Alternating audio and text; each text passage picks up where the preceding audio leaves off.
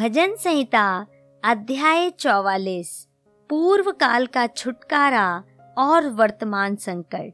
हे परमेश्वर, हमने अपने कानों से सुना, हमारे बाप दादों ने हमसे वर्णन किया है कि तूने उनके दिनों में और प्राचीन काल में क्या-क्या काम किए हैं। तूने अपने हाथ से जातियों को निकाल दिया और इनको बसाया।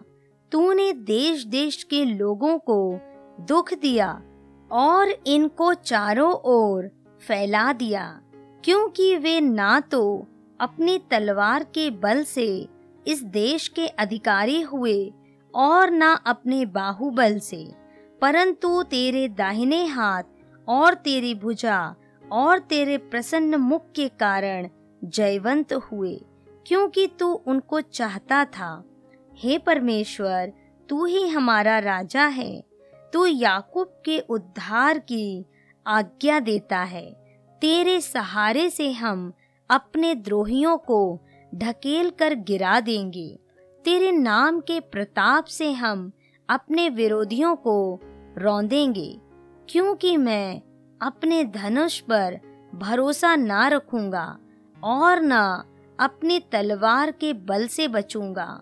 परंतु तू ही ने हमको द्रोहियों से बचाया है और हमारे बैरियों को निराश और लज्जित किया है। हम परमेश्वर की बड़ाई दिन भर करते रहते हैं और सदैव तेरे नाम का धन्यवाद करते रहेंगे।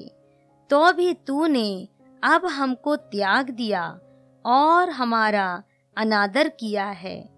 हमारे दलों के साथ आगे नहीं जाता, तू हमको शत्रु के सामने से हटा देता है और हमारे बैरी मनमाने लूट मार करते हैं।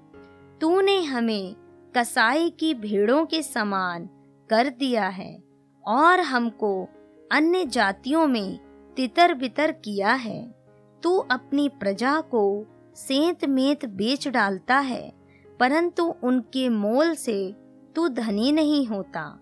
तू हमारे पड़ोसियों में हमारे नाम धराई कराता है और हमारे चारों ओर के रहने वाले हमसे हँसी ठट्टा करते हैं। तू हमको अन्य जातियों के बीच में उपमा ठहराता है और देश-देश के लोग हमारे कारण सिर हिलाते हैं। दिन भर हमें तिरस्कार सहना पड़ता है। कलंक लगाने और निंदा करने वाले के बोल से शत्रु और बदला लेने वालों के कारण, बुरा भला कहने वालों और निंदा करने वालों के कारण। यह सब कुछ हम पर बीता तो भी हम तुझे नहीं भूले, ना तेरी वाचा के विषय विश्वासघात किया है।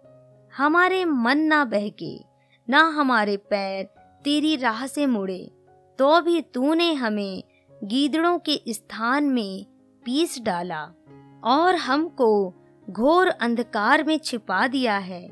यदि हम अपने परमेश्वर का नाम भूल जाते या किसी पराये देवता की ओर अपने हाथ फैलाते तो क्या परमेश्वर इसका विचार ना करता?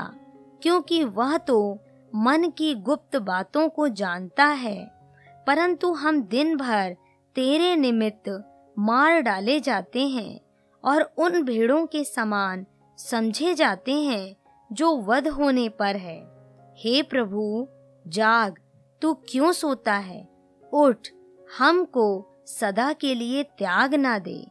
तू क्यों अपना मुँह छिपा लेता है और हमारा दुख और सताया जाना भूल जाता है? हमारा प्राण मिट्टी से लग गया है। हमारा पेट भूमि से सट गया है।